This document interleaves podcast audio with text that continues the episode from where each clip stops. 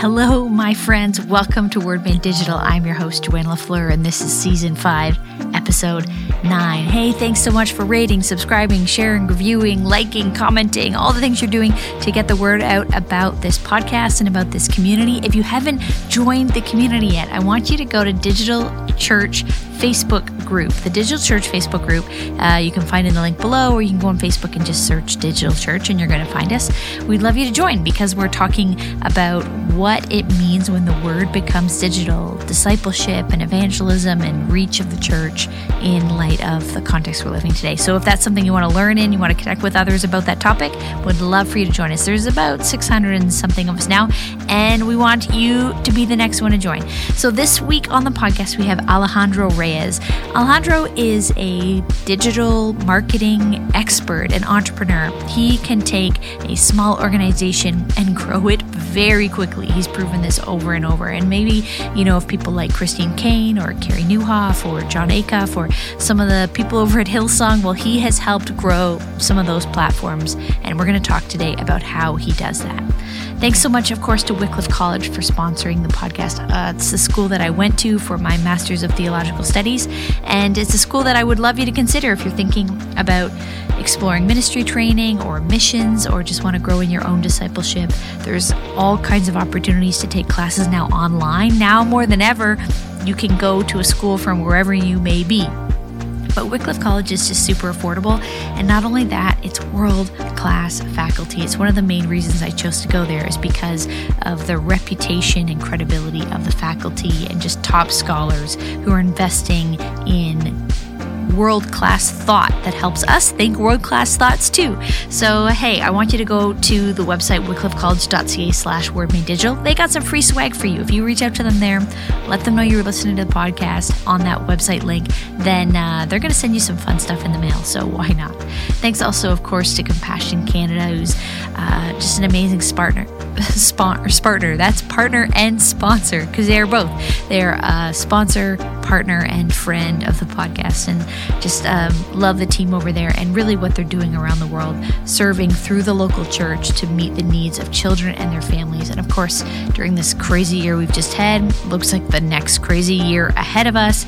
Um, they are there serving the needs of people who are really in desperate situations. So we would love for you to get involved. If you have a gift to give, compassion.ca slash gifts is a great way to check out how to give a creative gift this year. Um, want you to go there whether you want to give a chicken or you want to give COVID relief or you want to give to a cause like maybe you care about women and girls more than other issues, then would love you to go there. You can check out the link below in the profile. All right, Alejandro Reyes is up next. As I said, he's a digital marketing and business expert, a real entrepreneur. He took an organization up to very quickly up to $100 million as a startup. He grows them fast, and he's going to teach us how to do it on this uh, in, on this conversation with him. So enjoy. Welcome to the Word Made Digital podcast with Joanna LaFleur. You're listening to Season 5, sponsored by Compassion Canada and Wycliffe College. Word Made Digital brings you interviews with Christian creatives and communicators to inspire, challenge, and equip you in your own work. The church has the best news in the world, so we want to help you be the best communicators in the world. Here we go.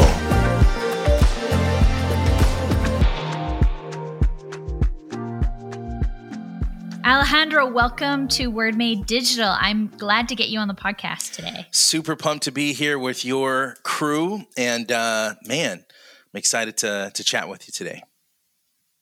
Hey, can you, before we go too far, can you give us a little intro on you? And uh, then I'm going to try and unravel it a little bit because there's a cool story behind it. But tell us like where you're at now and uh, yeah, I'll give you the yourself. Reader's Digest version. I'll try.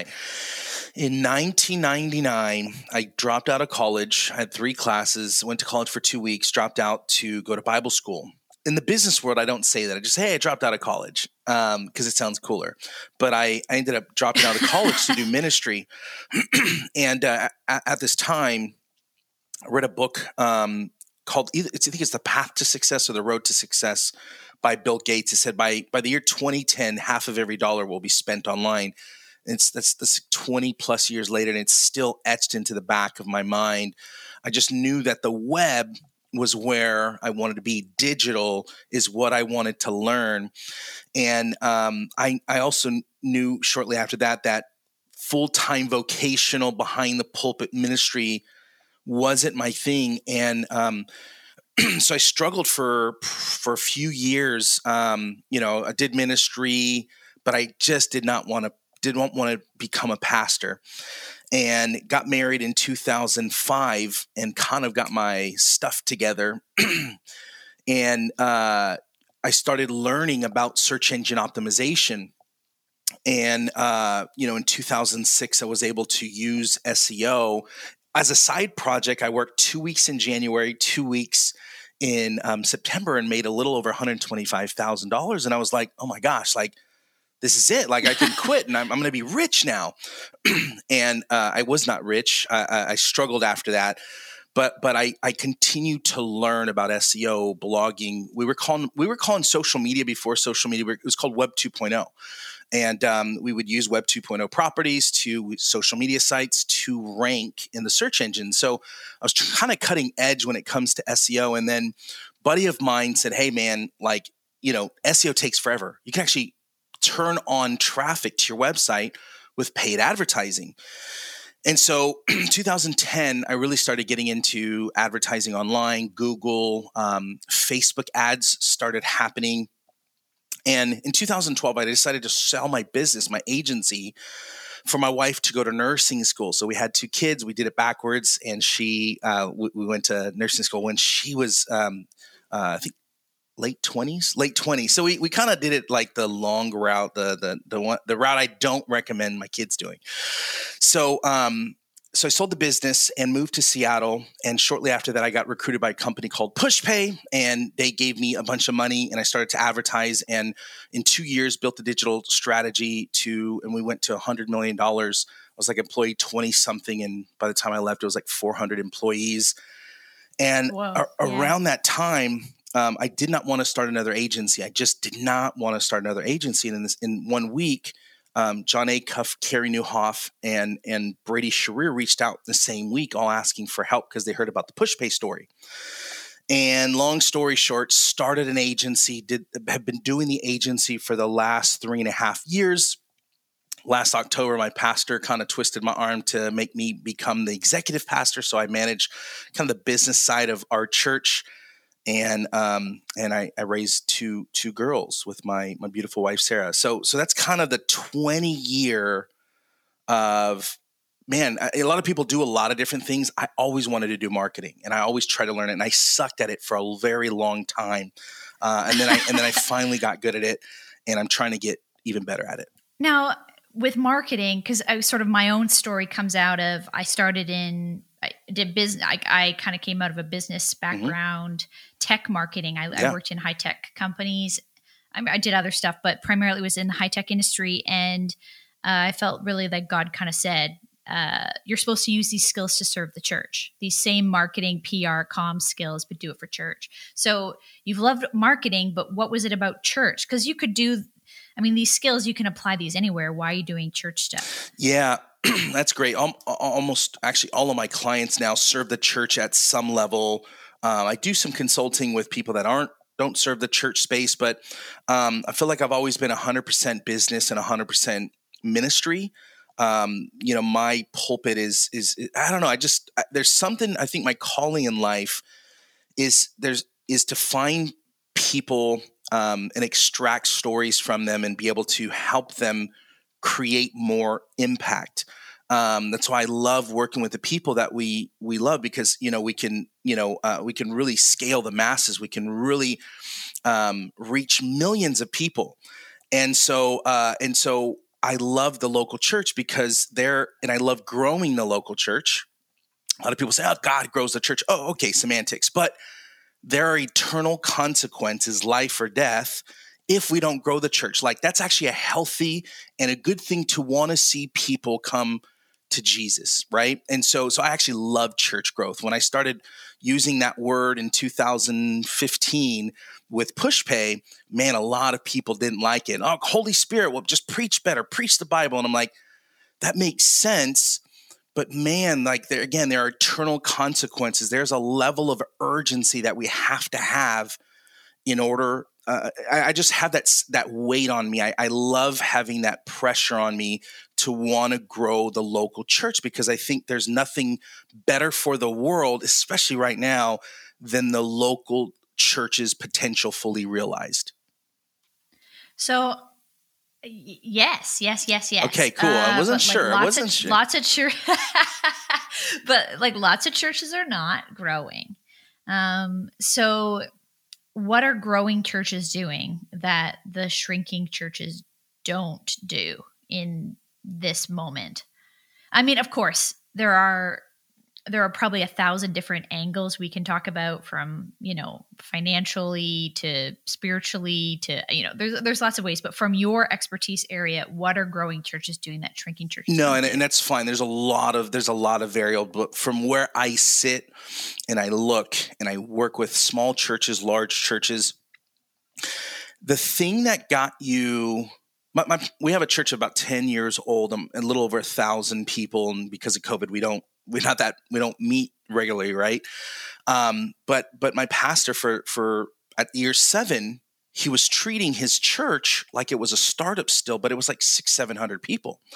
So one thing I told him was like the thing that got you here is not the thing that's going to get you there. When we got to ten million at PushPay, the thing that got us to 10 million wasn't the same thing that got us to 100 million. So we had to have a new level of thinking. I, I think it's the difference between uh, a know it all and a learn it all. A know it all is like, well, we've been doing it this way. We've been always doing it this way. And I, you know, I've got the plan from God and this is what we're going to do. Where a learn it all goes, man, like we can learn from people like Joanna in this podcast and Carey's podcast, and we can read books about how to do.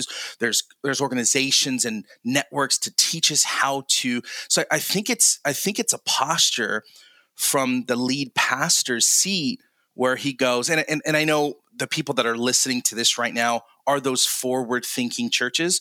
But I also think sometimes there's a little bit of tension about about um, about growing, about using these new ideas and new technology. Joanna, you and I, you know, we, we, we live and breathe this, but people are know that yeah. they need to. They listen maybe in private, and it's still there's an internal tension that they wrestle with to really go all in um, on digital. We're not saying leave physical, but man, there's so much that you could do. And so for me, I, I think churches that are growing are thinking digital. I think they're they're thinking um, about the future, not just with how they've always done it. Well, we got to 200 really quick. We've got and they've stayed 200 for five to 10 years, and so so I think there's a lot of variables, but I, I think it's a posture and a humility to understand you don't know it all and that you want to learn from others and that's why I think those that are listening to this, they do want to grow because they're listening to a podcast to learn how to grow those things.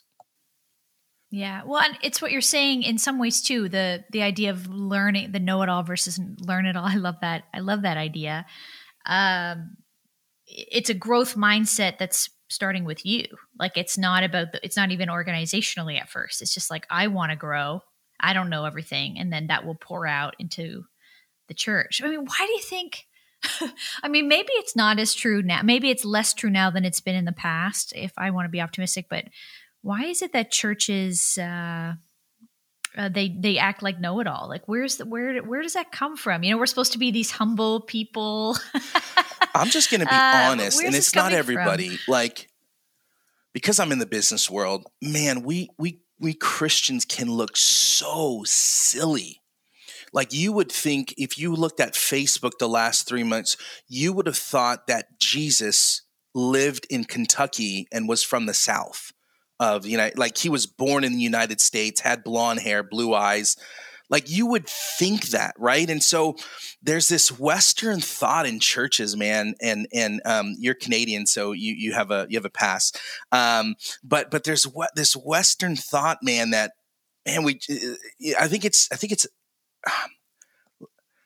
I think we've been accustomed to always winning in America, and I think I, I think that um, it's this just posture of like, and is uh, of of being better than. It's almost a like a Pharisee type of um, culture or uh, and this I didn't even think we are going to talk about this, and I don't think about this often. That's why I don't have these answers.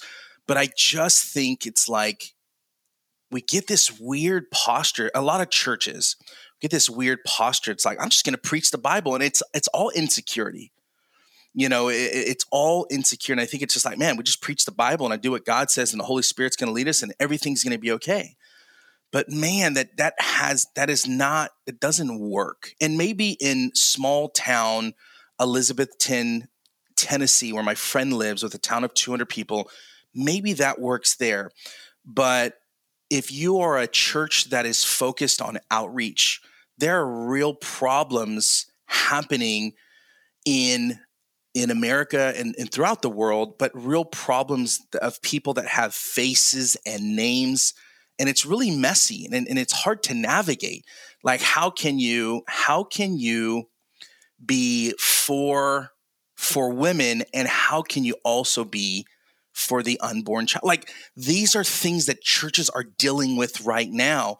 And yes yeah. digital we we advertise we market all that stuff but it's just it's a funky place and i don't know why we're even talking about this right now but it's such a funky time joanna with yeah it, i know. Well it's i mean in some way what we're saying uh, you know one of the things i say over and over here is um, word made digital is the church has the best news in the world the so we should be the the best communicate not just good news the best. We should be the best communicators in the world because we have the best or the you know could say the most important thing to say. And and when i say that you know i I, don't say that to come across in um when I say the best news. I don't. I hope that doesn't come as like an arrogant swagger kind of thing. It comes as like, oh, actually, like look at Jesus. Like, isn't he the best news you've ever heard? When you really get to who he is. But then we have all this church crap on top of it and now we market it like it's the it just sounds like the worst thing ever that nobody wants to be part of. And then we're and then this marketing campaign yeah. if we're talking about marketing is trying to get people from the church down the road to come to our church. It's just like trading players it's transient, as opposed to actually you know, like, traffic. It's like yeah, some church like, fastest growing church. Well everybody left that those three churches and went to that church. But yeah, it is it yeah. is it's a fascinating it's a fascinating time right now um, in the church and using things like digital communicate better. And and again there's so many different dom- belief systems on growth and there's churches that are bible churches like read verse verse by word by word. Then you got churches that are a little bit more outreach driven and and and so so I, i'm more along those lines and those um and the reason i talk about some of those social issues and things. Um, and I don't really care deeply about a lot of that stuff. I, you'll never see me post about that stuff on social media. But the reason I bring that up is if you're an outreach driven church, these are questions that come up. They're, they're very real questions that come up, you know, homosexuality, um, you know, uh, marriage and, and, and, and pro-life, pro-choice, uh, you know, social issues and all these kind of things. We're half, and I live in a Race town of 250,000 people, um, traditionally very conservative, but there's a lot of like these younger millennials that um, watch a lot of media. They are on native to social media. I grew up when Nintendo came, and so I kind of grew up with it. Um, but this has been in their hands since they were one years old. And and so so so for me like these are things that churches have to deal with. And i don't think churches really wanted to deal with it. When i first started bible school when i met a lot of people at bible school for some reason they they wanted to argue with other christians about like their faith. And they they because they're learning something new they had this like arrogance about it. And you see a lot of people that get saved and go gung ho, and it's like, how come you're not preaching more and posting on your social media more? And I think if you if you do not have the self awareness to to to that you are coming across a little bit arrogant, then man, I think you're going to be in trouble moving forward with digital. It just very, I don't know. It, this is, and this yeah. is stuff I'm dealing with right now at our church. I'm also the executive pastor I mentioned earlier at my church. So these are real things that I think a lot of churches are dealing with. And um, I love that we're talking about it because I don't hear a lot of church podcasts talking about these things and how to communicate that best news. Um, in a way that is inclusive, uh, not e- exclusive, in a way that makes us seem that we're not against things, but we're for people and we want to see people win. And so um, this is kind of therapy for me. Now, I'm I'm thinking of I'm going to get to the question in a sec, but uh, there's scripture that talks about you're the salt of the hmm. earth, you're the flavor. Hmm. But what can salt do if it loses its saltiness? Like it's nothing is to be thrown, uh, you know, trampled by by horses or whatever. I'm butchering no, no, yep. my paraphrase of this idea, but the salt of the earth. Uh, I've heard an interpretation of this that that is actually because we, of course, we lose so much when it translates to English in 2020 from you know mm-hmm, 2,000 mm-hmm, years mm-hmm. ago in a Middle Eastern culture. Yeah. But it was something actually that Jesus was speaking apparently to self awareness. Mm. There's something about the idea of salt and being self aware um, that we're the salt of the earth. And if we if we lose our saltiness or we lose this self something about self-awareness or an idea of how we present ourselves in the world then like what good are we and so all to say i'm thinking about this you know there's and we use salty lots of different ways like as a yeah. cultural expression these days but um, when you go to a client, what would be some ways? Because how do we know? We don't know what we don't know. It's hard to see our own blinders. It's why people would bring in a consultant or would bring in someone outside. Sometimes they are able to say stuff or see stuff that people can't see or say. So how how do you go about that? Like you go into an organization uh, or to you know a, a leader, and they are there are always going to be areas they're not self aware how do you do that? How do you assess that? Here's what I will say: the, the most.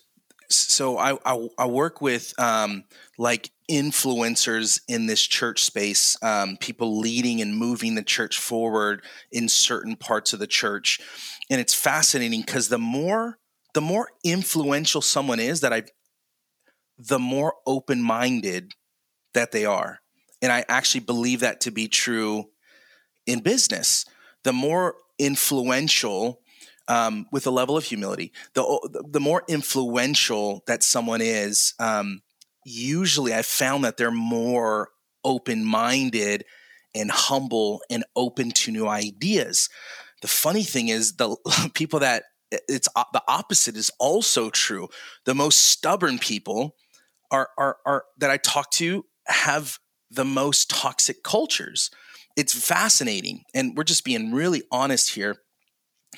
And so I always, first thing I ever do is I take an audit of an organization and um, they're paying me. And, and even before we work together, I set the expectations that, hey, I'm going to talk about some really, I may talk about some really hard things, but before we even, you send me any money, I don't want your money unless you know that I'm going to ask really tough questions. I'm going to challenge you um, because your goal, you told me you wanted to impact these people here, you wanted to grow this here, you wanted to do this.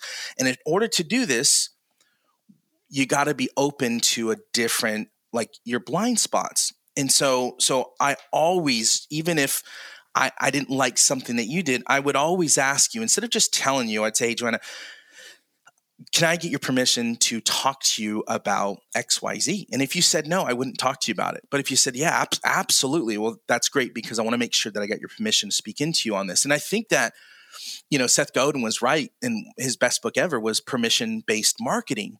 And, and so anytime I'm working with an organization, I'm always, I'm always setting the expectation beforehand um, and and and it's that radical candor. I don't remember who wrote that book, but um, you know, it talks about challenging, um, challenging directly and um, challenge directly and care personally. A lot of people care so much about them that they don't challenge them then he sweep things under the rug and this person runs rampant and no awareness and we've seen that happen in leaders but then on the flip side you have people that challenge people and and, and you know um, but don't really care and it comes across very destructive versus um, uh, constructive and so so when i when i see with someone say hey you know i notice that your team you may not want to hear this but your team doesn't have a lot of margin. It's as a result of you running this organization like you we're a startup again or it was just you and two people or what, whatever.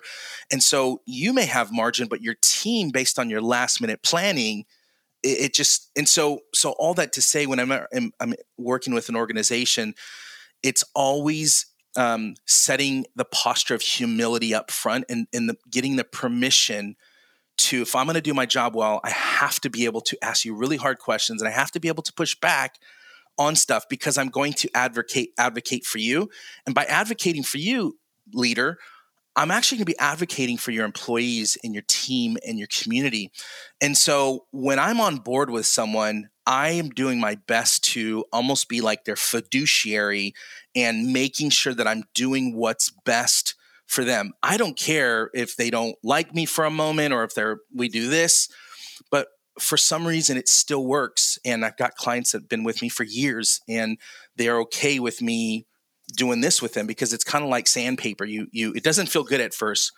but you you smooth it over and again, go back to man, the most influential people I work with are the most open mind open minded people.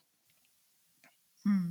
And when you say open minded, you probably don't mean specifically like theological. Maybe you do mean theologically open minded or something, but maybe you mean more about like open to change or open to hearing feedback or what like what are they i was thinking i was thinking to? to? change initially but you know as you know theology drives philosophy and sometimes f- philosophical stuff comes up um, but for the most part i'm talking um, i'm talking more changing direction new ideas um, you yeah. probably and there's certain things where it's like, um, you know, there's this kid friend of mine who, um, when I'm with him, he's the most kind, I'm for you type person. But a lot of his posts on social media seem very combative, very political, very, and it's not the way he treats me and how I feel with him in person. So I said, Hey, man, I care about your influence online. And when we're together, you you encourage me you lift me up you tell me what you're for and how you know but when you're online it's it's different. And so i said you know i, I just told him you, you may lose your influence with a lot of people by always trying to talk about what you're against. And so so sometimes there is some theological philosophical type stuff but uh, but for me it's it's more in the organization. It's kind of my role at the church too making sure that people have margin and and uh, you know we're planning and all that good stuff. Yeah. So I'd like to take a little bit of a maybe we could could you take us to school a little bit because I think a lot of what you do as you said you've spent 20 years learning this we can't begin to you know we're scratching the surface but talk to us a little bit about I, I want to talk about email marketing specifically i don't know if i've talked enough about it on this but um, why email lists matter and then oh, you talked about permission based marketing so I think the classic thing is like the person who over emails and annoys people um, and asks them to buy stuff way too often and you know all this kind of so talk to us a little bit about what is email marketing? How does it work best um, when it doesn't work. You know, I'm going to leave that wide open, but take yeah. us to school a little bit on this email marketing stuff. So I got actually got my start in email in 2001, and we were sending spam. I didn't know it was spam at the time until the can spam law came out, but we were sending millions of emails a day to people that weren't asking for email, and it canned spam law came out in 04, 05 that got shut down and, and emails always had a special place in my heart because um, if you look at, I, I just give one quick stat. In 2008, um, Obama, he raised $690 million from email. It outperformed every single paid advertising. Social, it outperformed everything. And today, that's 10, 12 years ago, today, in my clients, myself, stats will tell you email always outperforms. And so people may, well, then why are we doing social media? Well, you use social media to communicate, and you it's it, you you do social media and email and video all for different purposes, but they all need to be cohesive at a level. So we use email to, or excuse me, social media, especially paid ads, to grow our email lists because email like a, like podcasts are very intimate. It's very one-on-one. And so um, so email is if you want to sell something and getting uh, uh or getting a important message across or invite people to easter or christmas email will do the best for you nine out of ten times. And so you know to your point about you know people over emailing or just asking for stuff there's certain people that email me once every few months and if i don't like it i'll unsubscribe. But there are people that i'm actually subscribed to that i read their emails every single day. They send me a daily email. And you probably know this as a writer it's like how long does a blog post have to be as long as you need to get your point across? And if you can get your point across and, and add value to people send email. Carey Nieuwhof, a client of mine, he actually um, he sends, and you're just with him. Uh, he sends before last year or two years ago, about a year and a half ago, he was sending one or two emails a week, and then we bumped it up to four emails a week and his open rates went up his subscribers no, went up but before you did that yes. how did he feel just before you tell us the result how did he feel when you are advising him send more emails well he was sorry I mean, he was seeing I mean, people he was seeing people do this like here's the thing we yeah. used to email for carey every when we did a launch of a product we would send emails every day and sometimes i would like hey can we send two emails and Carey's most important thing with his audience, and I love this about him, is trust. He never wants to, and he was so, he did not like selling. And so I said, when done right, selling feels like serving. You're serving and you're selling. And what I mean by selling is all selling is is getting someone to buy into your idea. So if you send an email to promote Christmas, you're technically selling. If you're sending an email telling people that they need to add a service, you're selling them on that idea. Um, but when it's always asking for something that benefits you, and that's all your emails are all about, well, then you're losing. So most of Carey's emails are content driven. A lot of times he'll do a promo in the PS. Um, so so so Carey was reluctant at first until the data showed him that the more he sends, the unsubscribes go down, the opens go up, the clicks go up, and uh, but but at 1st mm-hmm. Carey's you know you know he because he cares so deeply about his relationship with his audience. And you that are watching, you have a relationship with your audience, your congregation, or maybe you're an author or a speaker. You have a relationship, and those people need to hear from you. It's probably one of the worst things that I'm at.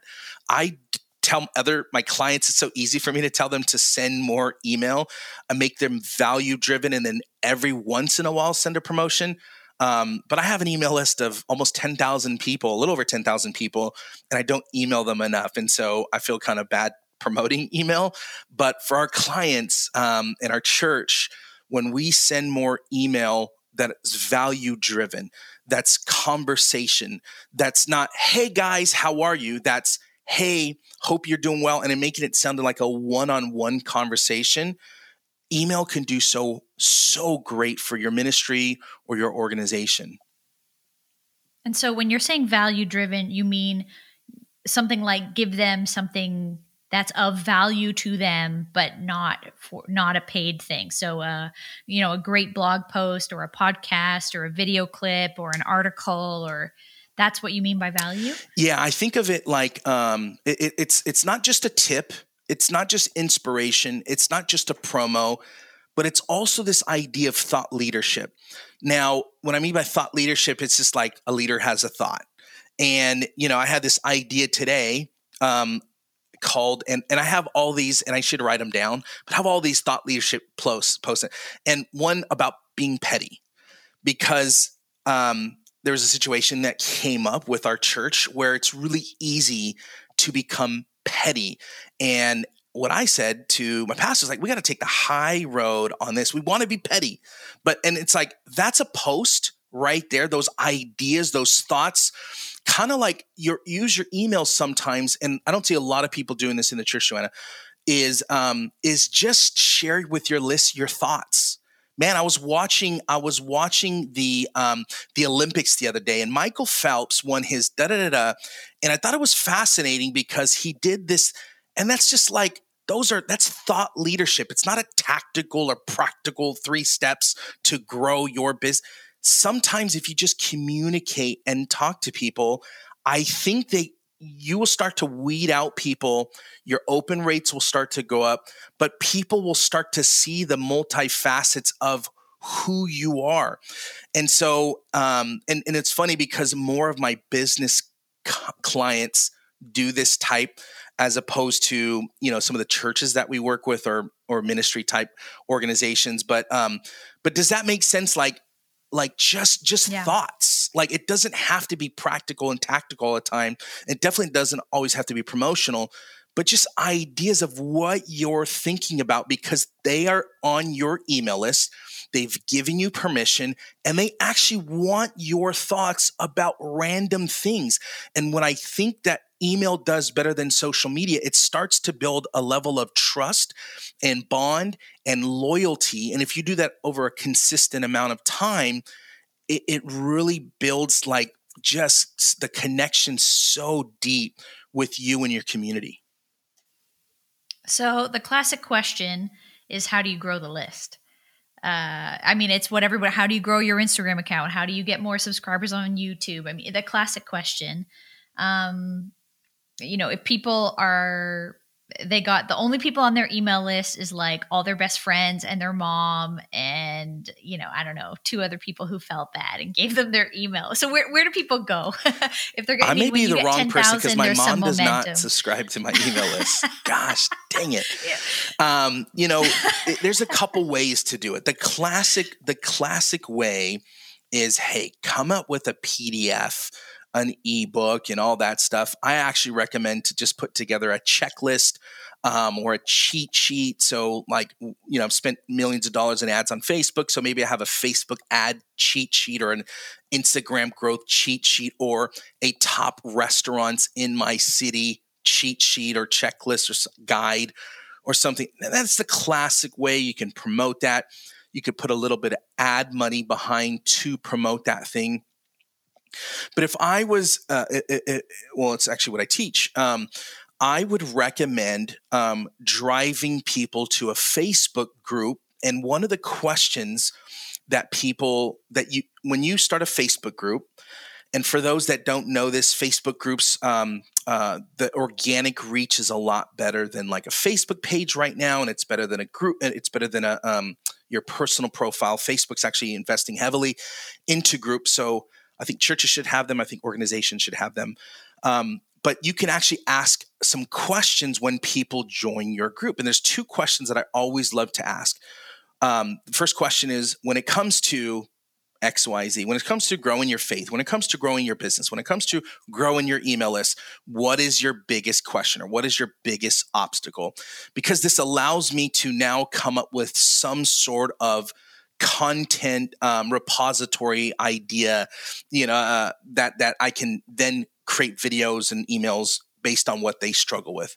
The second thing, yeah, they're telling they're telling you what they want help with, then you can create something that adds that value to them. Joanna, the, the biggest problem the biggest problem with all creators, pastors, preachers, influencers, thought leaders is they're saying they're they're saying what they think their audience needs to hear, but great thought leaders, influencers that are having massive inc- impact um, is when they had 20 people, they actually knew the felt need. They knew the pain that that. Then it grew to 100. Then it grew to 10,000, and starts to do this because they actually asked the question versus like, oh man, I know it's, it's the learn it all versus know it all. The learn it all is like, man, I want to know what what's the bleeding neck. You know, like what is the biggest pain point? Like not the pain point that they're going to face in 10 years, but the the thing that you can point to right now what's the problem that they have right now?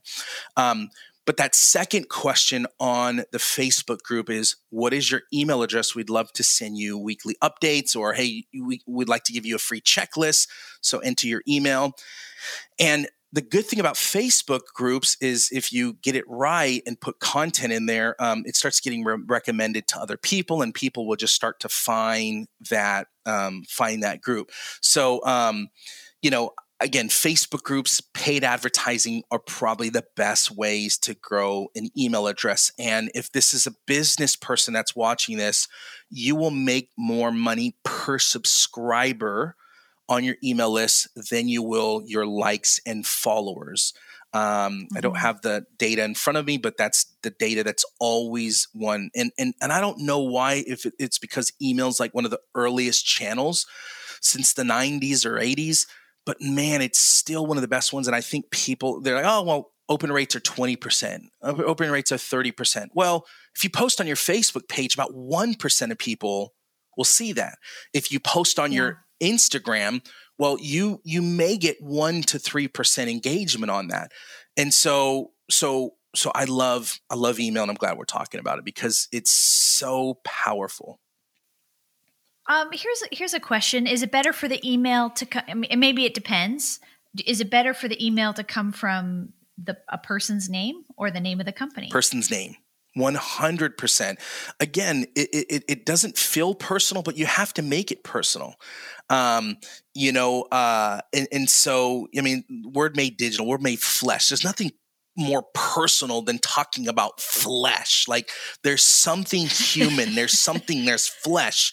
And we say digital, but like, man, if we we have that same context, like it's almost like the word made human, the word made real in digital format. Like to me, it's gotta feel, there's gotta be soul. There's gotta be like a heartbeat behind it. And, you know, when you're just, you know, new vintage church, eh, but when my pastor signs it, we get more opens and it feels more connected. I try to do away with images. You know, images actually hurt your deliverability. So just make it look like an email from friend to friend. You know, when you send an mm-hmm. email, and I send, you sent me an email, it didn't have all these cool images and like, here's what I'm doing, and P.S., here's all the links you can buy. Like, no, it is actually just a personal email. And I think churches and organizations should really consider stripping all that stuff away, maybe a header, but just test it and try and treat your email like you're talking to one person.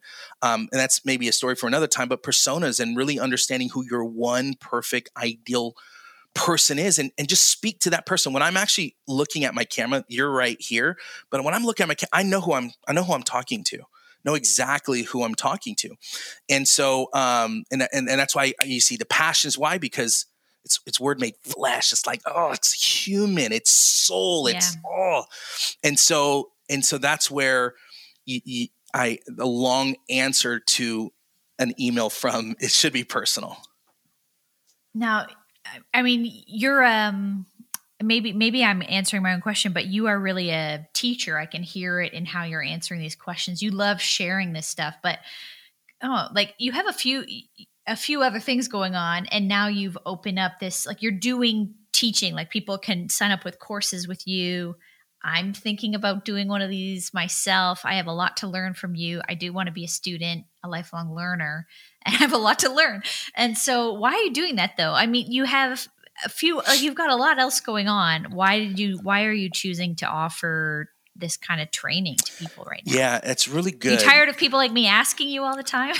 well, I remember when I started my agency in Sacramento's 2007, 2008 as an SEO agency, and I, I started doing the, with these events. You'll always see that everything I do is tied to an event. I think I would have been a the world's best youth pastor. I still think I should be one, but um, just events. I love events. You look at the greatest companies in the world, Apple, what do they do? Hey, we got an Apple event coming up, and they build so much anticipation and excitement for an event. Tesla, throw a this boulder marble thing at the Cybertruck, it breaks, it goes viral. They sell two, they pre-sell 200,000. So I'm I'm very event driven. I, I think churches should be more look at a great movie. A great movie, Star Wars starts promoting a year in advance and different things and collaborations and partnerships. But they, what they don't do is they don't on a Friday say, oh, hey, today come watch the movie. They don't do, they build excitement. And so when I used to host events in Sacramento, um, used to host these tweet ups. No one wanted to. No one wanted to let us in. And Panera Bread, we smelled like bread by the end of the night. They let us do it. Put sixty four people, and we built that up to where we were at penthouses and you know lounges and 300 people will show up. And what happened what ended up happening was people like hey i'd love to buy you lunch. I'd love to buy you coffee. And i'm going this is awesome. Like i'm getting free lunches and free coffees and i don't ever have to pay for lunch again. Until i realized like man i think my brain is a little bit better and more valuable than $15 hamburger and the second most more important thing was the people I would give free advice to, they would never do anything. They would never do anything. And, and, and I, I don't remember a lot of people that took my free advice and ran with it. There was some that did. Uh. But people that pay, pay attention. People that pay, pay attention. When you have a good giver at your church, it's someone that's probably invested. What does the Bible say? I'm paraphrasing, butchering like you butchered earlier, you said, but um, it's uh, where, the, where your treasure is, there's your heart, or something of that sort. And so, yeah. wherever your investment is, whenever your attention is, like that's where your heart is as well. And and if you just like, hey, I, I got this one guy I know that just, hey, I, I got a quick question for you. It's like, I, okay, okay, let's talk. And never takes advice. And so I started creating courses for the sole purpose. I understand that transformation happens when you invest into yourself you pay attention to things you know i spent nine grand over the last three months in investing into myself in courses and coaching and so so that's the only reason it's not even for me because i probably should charge a lot more to be honest with you um, but but I wanted to do it because I feel like my greatest calling in this season right now is to help people kind of discover, extract um, the messages and stories and passions and purposes inside, and help them get it out to the world so that um, it, it's like it's like you like man i want to help you get this podcast to so many people because that's the superpower that i have is helping take people's ideas and spreading them to the masses and so that's why we started offering these different ways and i don't have it all figured out of how i'm going to do it and everything but i will tell you i'm a consultant I'm, I, get an agency. Those are two separate things. I'm an executive pastor and I'm a dad, but I only work Monday through Thursday, nine to three. I take Friday off for the most part. And why? Because um, I'm just a rigorous planner, um, and I've learned through trial and error on how to plan plan well. So, so that's why I create all these weird courses. And I know in the church world, it kind of became really popular over the last two, three years. It's like, oh, why are these people selling and all these different things and charging? And and um, it, it, may feel weird, but man, investing yourself just goes a long way. The last thing I will say on it, we invest forty to sixty thousand dollars from a university, and more often than not, people don't go into that field. And so, so a thousand dollars. If they do, you ten years later, it's not still re- like you need more it, training. you need more training, continuing education. Yeah. And so, yeah. so my thing is like, man, you know, we have to equate this digital, you know, this digital uh, e-learning, which is a three hundred twenty-five million dollar a day industry. We have to treat it like it's university. We have to treat it like it's that same education. And if we did, we treated the same way that we should have treated university. Um, I think people will will grow. And I think that's the new way. It's supposed to be a billion dollar a day industry by the year 2025. So that's where stuff's headed. Um, we are, and, and last thing on that, our church, our Connect class, we're actually moving it to a course model. And um, instead of an in person kind of four week Connect class, we're moving it to an online course model to speed people through the process to get them to an event. And so, um, so I think the course model, getting people, and, and pe- by the way, people don't have to pay for our Connect class. That's actually a good idea. Just kidding. Um, but anyways, that's why I teach. I, I, love teaching. I don't, thank you for saying, I don't think I'm a great teacher. I think someone like a Kenny Jahng, if you know Kenny, I think Kenny's oh, a yeah. phenomenal teacher, just, just brainiac. I want to get him on this podcast because oh, we talk it. all the time Kenny behind the it. scenes. Yeah, Kenny would do it. But uh, um, I haven't had him but on yet. But for me, I just I've got one to two things I'm world class at, and that's all I do, and that's all I talk about. And because I've talked about it for so long, I've gotten decent at it. And so, thank you for the kind words. oh man, well I guess uh, i probably just only have. I mean, I have so many more questions, which is probably why I'm saying, you know, I I've been recognizing in myself where are the places when I look into the new year uh, where where am I investing in my own mm-hmm. growth and learning, and why you keep coming to the surface over and over. There's lots of options for myself. So again, one of the reasons I wanted to have you on is because I'm following what you're doing and trying Thank to you. learn from it, and I hope that others uh, listening can find you now and follow along because we have a lot to learn. And i'm in this world too but there's there's so much to learn. And um i guess you know you you're working with leaders you're working with churches you're in the local church yourself. You know as a as a last question i think i'm just really asking like what are you hopeful for? What are you what are you there there's been so much hard stuff there's been so much discouraging stuff there's been so many big leaders who've had public crash and burns lately. I mean, lately and every year. Uh, but what are you hopeful for? What are you excited about when you think of the future of the church coming out of this COVID scenario? Um, what what would be your encouragement today for people listening? Yeah, I think uh, if Biden wins, the church is going to grow. I think if Trump wins, the church is going to grow because we still have, you know, it's all kind of weird over here right now. Um, if we go to war, the church is going to grow. If COVID gets crazier, the church will grow. Like God is going to grow his church. And I think it's up to us, the hands and feet, to have the awareness, the salt, the awareness to go, man, I'm just not going to sit back, but I'm actually going to be pro proactive and aggressive and urgent.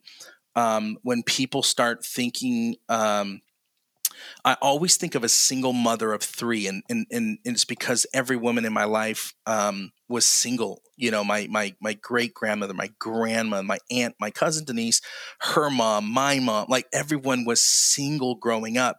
And if we care less about our egos, if we care less about vanity metrics, if we care less about the numbers and care so much about that one person that you have the greatest news of all time that if that person gets a hold of that it can change the trajectory of their life of her life and her kids futures forever it creates a new urgency.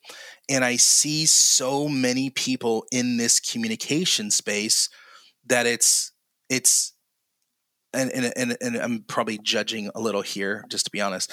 Um, but it's all about kind of us and the cool things that we're up to, as opposed to how do we how do we get into people's lives and their hearts and their minds in a deep deep way and that's the thing i'm hopeful for those people that go you know what that makes sense. I don't have to know all the marketing, but if I actually give a crap about people, like, and it just burns inside and they get a hold of God in their life, their lives will never be the same again. And so to me, I'm hopeful that there are people out there like that that care that deeply about that one person um, because there's a lot there's a lot of that one person out there.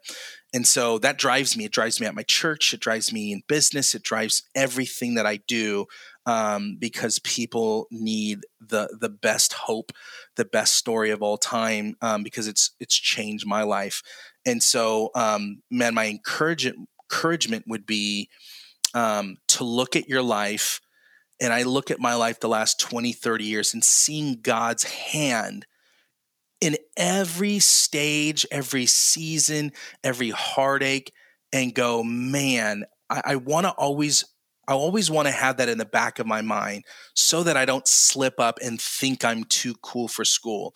Because the moment that you start thinking you're too cool for school and you have all these great things, then man, you you're you're gonna leave you're gonna lose a lot of your saltiness, your effectiveness.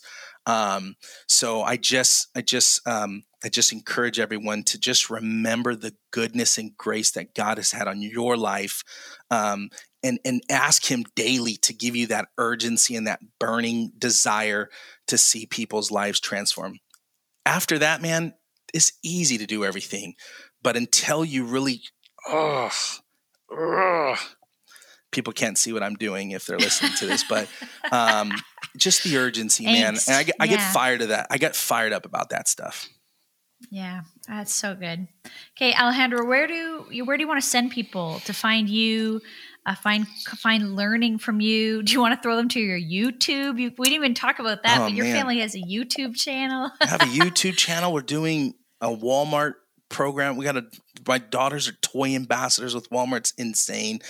Um, yeah, my Instagram and Facebook uh, profiles probably the best ways to connect. Um, Facebook owns Instagram, so it's fascinating. I'm saying that, but yeah, connect with me. I'd love to send me a message and let me know you listen. And um, if any of this resonated with you, uh, love to to connect with you guys. So thanks for having me. Ah, it's great to to hear from you, and I love hearing your your heart and your passion. I, I that's where I said like I love that we went to some places you weren't expecting because I think that's where we're going to get more of. Uh, your heart and like why you do what you do. So thanks so much for hanging out with us today. Thank you. Alejandro, thanks so much for the conversation, wisdom, insight, practical help go find him, watch the space, follow what he's up to next, and uh, you're just going to learn a ton from his courses, his classes. We're going to link a bunch of that in the show notes, so we don't want you to miss it. All right, next up on the podcast, next week we have AJ Sherrill. He's going to be talking to us about the Enneagram for spiritual formation. So if you're not tired of Enneagram, I know I'm not. I'm still learning about it. I'm still trying to figure out how that connects to my life and how really God has created me. If you feel the same way, um, the next week's conversation with AJ is going to be an awesome one for you. Thanks, of course, to Compassion Canada for sponsoring the podcast. Amazing partners and sponsors, the as I already said in the beginning of the podcast, that are just um, real friends in this ministry work. They're trusted in how they serve and care for the most vulnerable around the world. And if you're looking for a way to get involved by yourself or in the church community, a practical way to respond to just how hard the last year has been, we'd love you to check out the link down in the show notes. Compassion.ca slash gifts is a simple way for you to get involved. Also, Wycliffe College They've got courses you could check out if you're looking to grow, if you're looking to take a whole degree or maybe just a course, maybe a certificate, whatever it is that you're looking for, doctoral and master's programs and certificates. Check out wycliffecollege.ca slash word made digital and they got some free swag for you. Okay, I want to see you over in the Facebook group, the Digital Church Facebook group. I'd love to see you check out some of the tutorials we offer every week. And I'd love to see you next week on the podcast with AJ Sherrill. Bye for now. Thanks for listening to the Word Made Digital podcast with Joanna LaFleur. If you like this content, hit subscribe so you don't miss an episode. Rate it and share this episode with your friends. Head over to wordmadedigital.com for more free tools and helpful content for creatives and communicators. We love helping you communicate the best news in the world.